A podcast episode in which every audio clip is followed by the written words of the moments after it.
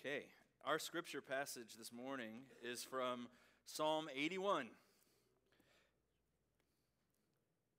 Sing for joy to God our strength. Shout aloud to the God of Jacob. Begin the music, strike the timbrel, play the melodious harp and lyre. Sound the ram's horn at the new moon, and when the moon is full on the day of our festival, this is a decree for Israel, an ordinance of the God of Jacob. When God went out against Egypt, he established it as a statute for Joseph. I heard an unknown voice say, I removed the burden from their shoulders. Their hands were set free from the basket. In your distress, you called, and I rescued you. I answered you out of a thundercloud. I tested you at the waters of Meribah. Hear me, my people, and I will warn you. If you would only listen to me, Israel, you shall have no foreign god among you. You shall not worship any god other than me. I am the Lord your God, who brought you up out of Egypt. Open wide your mouth, and I will fill it. But my people would not listen to me. Israel would not submit to me, so I gave them over to their stubborn hearts, to follow their own devices. If my people would only listen to me, if Israel would only follow my ways, how quickly I would subdue their enemies and turn my hand against their foes. Those who hate the Lord would cringe for, before him, and their punishment would last forever. But you would be fed with the finest of wheat. With honey from the rock, I would satisfy you. This is the word of the Lord. Thanks be to God. You can be seated. Well, uh, for the rest of the summer, uh, we are going through a series of psalms that speak about joy. And today's psalm is a psalm that has meant a lot to me personally over the years. Uh, you I probably already know by now that um, we moved here back to North Carolina in twenty twenty after spending fifteen years doing ministry and church planting in Boston. But you may not know that when we came here, it was in the midst of a painful time. The church that I had labored in for ten years was struggling. We had kind of had our butts kicked by church conflict. We were emotionally exhausted. And then, of course, moving across the country, it meant that we had to leave behind everything that we knew. We had to leave behind our family, our friends, our community, the city that we loved. Um, I have a picture I found here. This is our socially distanced goodbye we had to do with some of our good friends. I'm standing on the porch. We've all got masks on. Uh, it was a, it was a challenging moment. And somewhere in the midst of that season, I came across this psalm. And since then, I have come back to it pretty regularly whenever I find myself in a place of despair. Now, I don't know if despair is the right word to describe how we're feeling right now as a church, but we're certainly in an emotional place right now. Robert is retiring after almost thirty years, and there are a lot of feelings that we have. We're hopeful about the future, but at the same time, we're right to feel sad. We're right to feel grief. Maybe we're feeling some confusion, maybe some fear.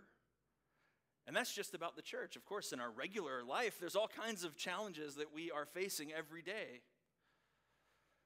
Well, however you're coming this morning, whatever baggage you're bringing into this space, this is a glorious psalm that we get to study. This is a song of celebration, right? It starts out with these big words, sing and shout for joy and blow the trumpet. But then as you read through it, as you hear the words of the psalm, you realize this is not a celebration about how great everything is. This is a celebration of something deeper. It's a celebration that only comes when we see Jesus. In the midst of good times or bad times. This is the kind of celebration that comes from remembering who God is, what his promises are, and that his power is far greater than we tend to think. So this psalm for me, it's kind of like a cold bucket of water that wakes us up from that sleepy unbelief that's always creeping into our lives. So there's a few things I want us to see here in the psalm. I want us to see that there is a lesson in the wilderness, that the lesson is difficult to learn, but that ultimately God gives us the grace to open wide and believe it.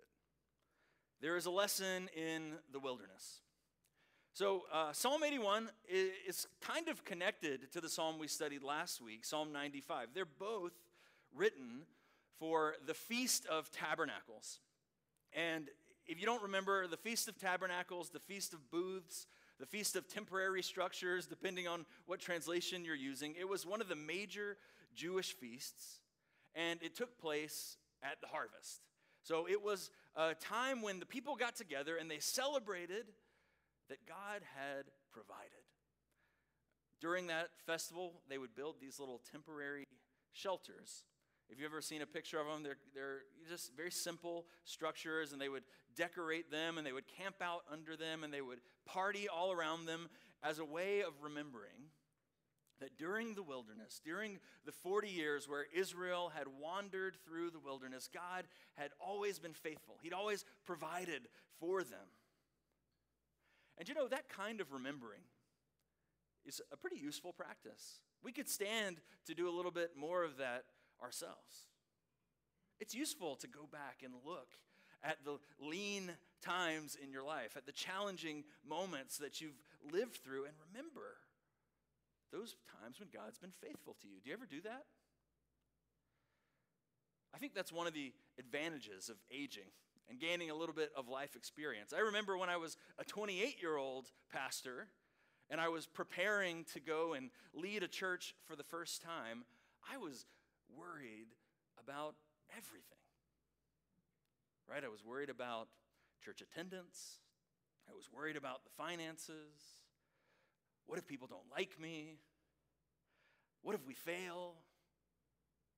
And over the years of being a pastor, God has allowed me to walk into some of those fears, to experience some of those things I was most afraid of. And I learned through those processes that, well, he never abandoned me. God was always and has always been bigger than my fears. And even today, when I'm going through tough things, I can go back and I can look at those moments and I can remember those times and remember that God's been faithful. And it helps me get some perspective on my current challenges. Do, do you do, ever do anything like that? Well, the authors of Scripture, they model this. They show us this kind of remembering here in this psalm, and it's really helpful to see how they do it. If you've read through the Psalms before, and I hope you have, if you haven't, go ahead and do it. Um, but if you read through the Psalms, you see this story gets recounted a lot, not just in this one psalm, but the story of the people wandering through the wilderness, not just in the Psalms. It comes up all throughout the Old Testament. They're always telling this story of how God delivered them from slavery and brought them through the wilderness. And you know what? It's not just in Scripture. The church, we still do it. We're always going back to this, this moment, to these images. You know, one of the most popular Christian worship groups right now is called Maverick City. And Maverick City has a song with the chorus that says, "You are the way in the wilderness. You are the river in the desert." Singing that from Isaiah forty-three. Now, why would people today keep singing about the wilderness? Why would these words still resonate with us? Well, I think it's because, uh, like Tim Keller says in one of his uh, sermons, in a sense, all of life is a wilderness. All of our lives are a wilderness experience.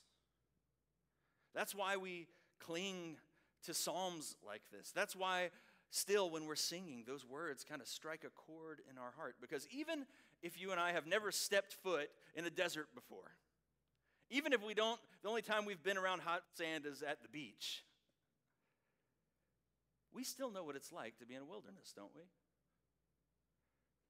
To feel empty and dry, to feel afraid and alone, to be worried about the future, to feel stressed out, to feel out of control. We know what that's like. And, and put yourself in the shoes of Israel back then. Can you imagine what it must have been like to be the nation of Israel, living as slaves for centuries? And to watch this prosperous nation living around you, to watch people around you enjoying wealth and success and comfort, and to have this powerful God who you're constantly crying out to, begging for freedom, begging for salvation, hoping and, and praying that, that someday the burden would be lifted. Someday you could enjoy the pleasures that everybody around you already had. And then one day, God did it. That's what verse six says. He says, I removed the burden from their shoulders. Their hands were set free from the basket. Verse seven, it says, in your distress you called, and I rescued you. He rescued them. But where did he take them? Where did they go immediately? The desert. He brought them out of the, the fertile lands around the edge of the Nile River to a place that was swelteringly hot in the daytime, that was freezing cold at night, where the ground couldn't produce any crops, and they wandered around for decades. They couldn't build permanent homes. They could never really get comfortable. They could never really rest. Why did he do that? Why did he bring them there? Well, that's what the Feast of Tabernacles was all about. He was showing them that he would provide. He brought them in the wilderness to show them that he was going to provide for them, that he would be their God, and they would be his people.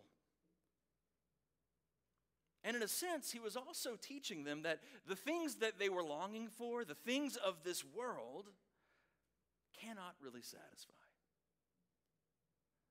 Only he can. Man, how many times do we have to learn that lesson? When we came to Center Church, when my family came here, there was a story that I was telling myself.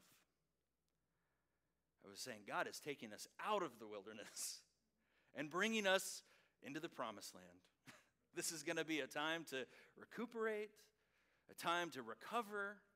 It's going to be a season of blessing. We're finally going to have a house with a little bit of a yard, some fresh air, some good barbecue, everything you need to survive. And he gave us some of that. There's certainly, there's been some wonderful things about moving here, some new rhythms in our life that we really enjoy. But in other ways, it was just like moving out of the frying pan and into the fire. You know, I still had all the same sin that I was dealing with in my own life when I got here. I thought we'd feel right at home moving back an hour away from where I grew up. But man, after fifteen years in New England, I found we had some major culture shock. And then, of course, whenever you're doing ministry in a church, there's always challenging ministry dynamics that you're dealing with. I, what I'm saying is I found out pretty quickly that North Carolina couldn't save us. And that's the lesson. The world is a wilderness. It cannot sustain us. Now, there's tons of things out there that, that seem like they can, not just a job change or, or a move, but, but, you know, money and success and some new shiny stuff. We think, oh, that's going to fill the void. Or maybe just plopping down on the couch, streaming Netflix for a few hours, having a beer or two or three. We think, oh, this is going to soothe my weary soul. But it's a lie, right? it leaves you emptier than you were before. And that's the lesson. The world is a wilderness. There is only one who can sustain us. There's only one who can feed us. There's only one who is big enough to meet our real heart-level needs. And it's the Lord himself. That is the lesson of the wilderness. And unfortunately, it's a hard lesson to learn. As this story continues, as our psalm continues, God says, "Hear me, my people, and I will warn you. If you would only listen to me, Israel, you shall have no foreign gods among you. You shall not worship any other god than me. I am the Lord your God who brought you up out of Egypt." So the psalmist is kind of continuing here. He's still telling us the story of the wilderness, that God, he heard the cries of the enslaved people, and he gave them the freedom that they longed for. But you know the story. Pretty quickly, they disobeyed. Pretty quickly, they wandered. They, they worshipped other gods. They, they turned their hearts from him. And if you are familiar with some of these words, you might expect this to be a moment where God comes and, and cracks down on these disobedient people. He says, "I am the Lord your God who brought you out of Egypt." Does anybody recognize those lines? Anybody recognize those words from another part in Scripture? Anybody recognize it?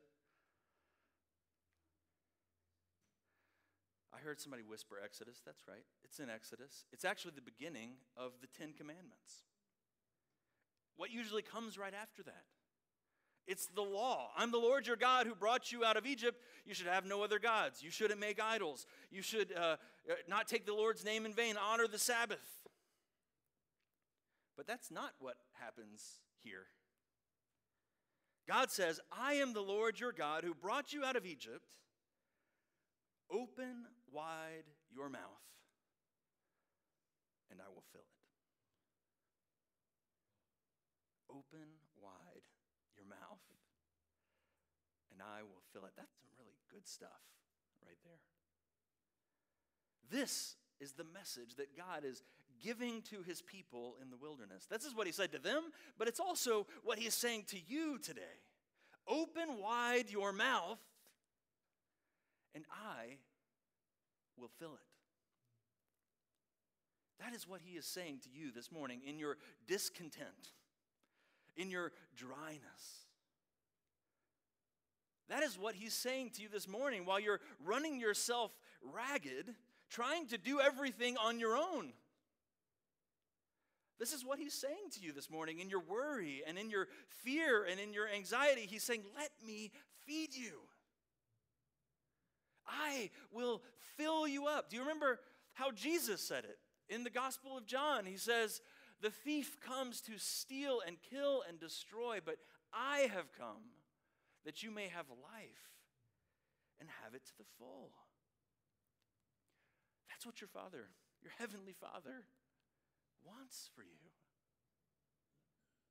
He wants to see your soul satisfied.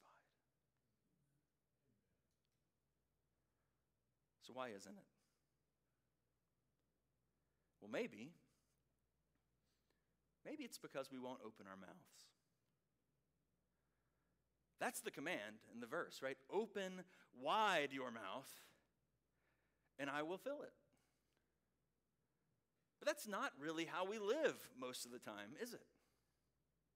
We don't live like people who are expecting great things from a great God.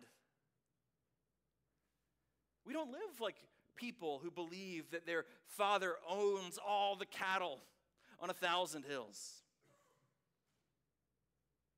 In John fourteen, Jesus says, "I'm never going to leave you as orphans." He promised that. It's a fact.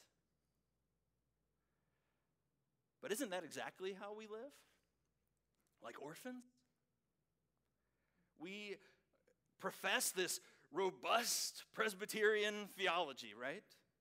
Westminster, it says that God created everything, and he upholds everything, and he governs every creature and action, and he is infinitely good and infinitely powerful. We pray to our Father in heaven. We say, like last week, that his face is shining on us with delight. But when push comes to shove, don't we live like it's all up to us? And I wish I could stand up here and tell you these lessons that I've learned that are all in the past, and I can lead the way, but the truth is this is something I've got to learn every day myself. Somebody calls me out for being a jerk, and I defend myself because it's up to me. There's a crisis at work, and so I lay awake at night, and I worry, how am I going to fix this? Because it's all up to me. My kids get into trouble, and so I look for a way to control them, some new rules to make, some new devotional to get going, something else that I can do to, to make things right, because it's all up to me. I think I may have shared with this story with you already, but I'm here long enough that it's starting to get blurry. But I was talking to a mentor of mine, and I was I was expressing to him just some of the my hopes and dreams for this church and and and its renewal. And I was sharing with him all the challenges and the variables and the things that I saw in the future that could go wrong, things I was worried about. And I remember distinctly that he looked to me through the zoom lens on the camera. And he said, I wish you could hear yourself. You sound like such an orphan. You think you need to have control over all these things, but what you really need to do is be still. What you need to do is pray. What you need to do is wait. Like this psalm talks about, to put yourself in a posture of receiving.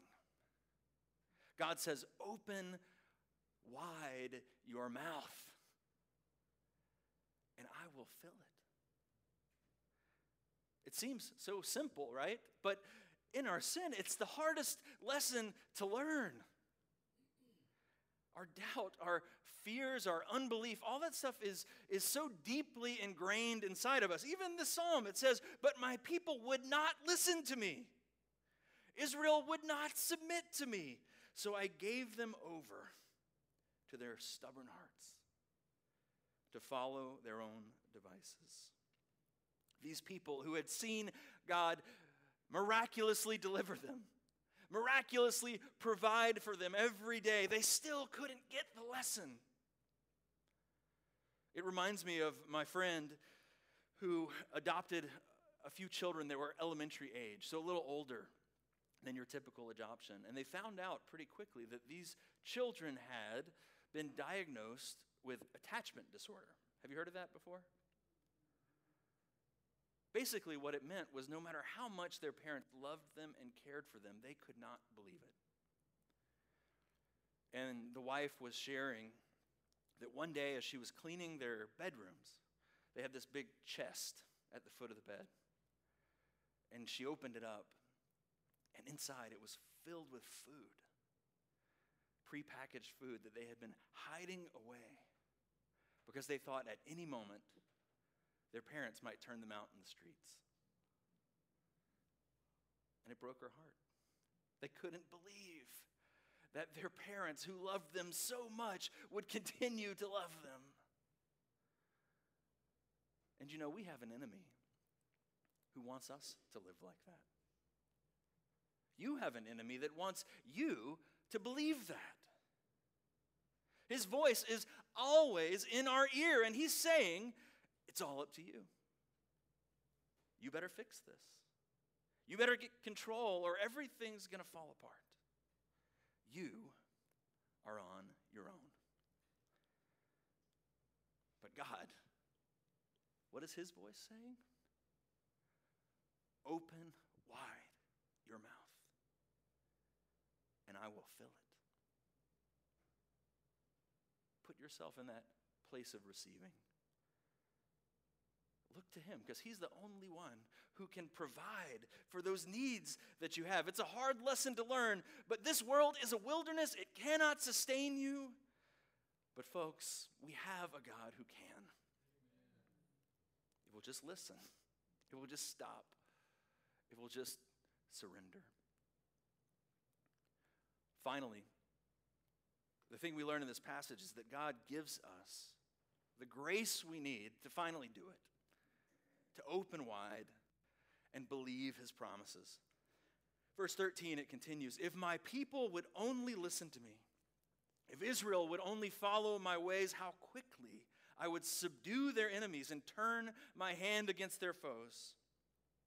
Those who hate the Lord would cringe before him, and their punishment would last forever, but you would be fed with the finest of wheat, with honey from the rock. I would satisfy you. So this last verse is alluding to a moment that we actually talked about last week. It's a moment in the wilderness where God brought water from the rock. But honey from a rock, what's that? Well, that's a picture of something better, something greater. It's actually a quote from Moses. These words were first used by him at the end of his life. He wrote this beautiful song that you can read in Deuteronomy thirty-two, where he's singing about all the great things that God had done for them throughout his life. And those words, honey from the rock, that is the image that he chose to describe God's mercy to his people. He said that, that God's mercy to the people had been like honey from the rock. Now, that's really notable, especially if you understand the life of Moses. Sometimes we forget that Moses did not make it into the promised land. Moses spent the last decades of his life wandering around in that sand, and he died in the desert. But Scripture tells us that in the midst of that experience, Moses knew God like nobody else. And that, that is the honey from the rock. See, honey from the rock, it doesn't mean that if you just listen, God's going to give you everything you ever wanted, right? We know that's not how it works. This life is hard. There's going to be pain in this life. There's going to be shocks and surprises in this life. There's going to be suffering and hardship and sorrow. Things will happen that we don't expect. Pastors we love will leave. Churches we've attended will change. But what this is saying is that in the midst of all that, in the midst of this wilderness, if you will open your mouth, if you would draw near to God, even in the midst of those tough moments, even in the midst of those really challenging obstacles, those very painful times, in the midst of your difficulty, your hardest moments can be transformed into a place of sweetness. It can become a fountain of joy. When we suffer and we draw near to Jesus, we actually become more like Jesus. When we struggle and we run to God instead of away from God, we actually end up meeting God in a way we never could have in the good times. Those moments, those are the places where we grow in wisdom, where we grow in faith, where we grow in patience, where we grow in love. See, the wilderness, it seems terrifying. It seems desolate. It seems awful. But it is actually the place where God provides. It's the place where he brings honey from the rock. And of course, the ultimate example of that is the gospel itself. That from the death of Christ, the most hopeless moment that this universe has ever seen, the ultimate wilderness moment, God brought life for the whole world. What seemed like the final defeat was the ultimate victory. See, on the cross, Jesus, he took the punishment for all of our unbelief, all of that attachment disorder stuff that we have. Jesus took the punishment for that on the cross. On the cross, the one and only Son of God was treated like an orphan. He was cast out. He was left on his own, so that we could know by faith in him we never will be. And Christ is God's promise in the flesh. Even Paul says it. Paul says that the rock is Christ. And by his blood, you and I, exiles and strangers and aliens and outsiders, we become sons and daughters. Because of his sorrow, we have unlimited access to him, to stand before his joyful face. Again, not because we have been faithful in the wilderness, but because he was. So, do you believe that? Do you believe that God wants to give you honey from the rock? You know, we've been through some hard stuff here in the last few years. Not just in the church, but in the, the nation, in the world. We've been through a pandemic. We've all been through things in our own personal lives. We have all been in the wilderness. So my question is, what are you expecting from this wilderness? Why has God brought us to this wilderness if it's not to meet us here?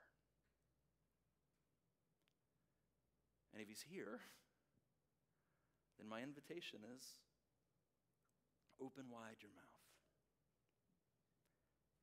That means pray.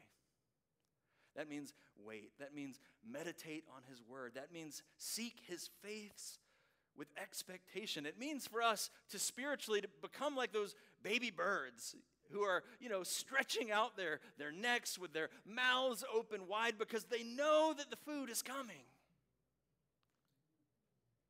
We have a God who is able to do far more abundantly than all we could ask or imagine. So open your mouth. Let him fill it with joy, with peace, with love, with provisions for your soul. With honey from the rock, he will satisfy you. Let's pray. Lord, we, uh, we thank you for these promises and these pictures that you give us. Those of us who've walked with you, we know, we've tasted and seen that you are good. But we ask that you would revive us again, that you'd visit us here in this moment, that you'd satisfy us in the wilderness of our lives. And we pray, God, for those who don't know you, but who are standing in this desert seeking, feeling that emptiness and not knowing where to go. We pray, God, that you would reveal yourself and that they would draw near to you. In Jesus' name.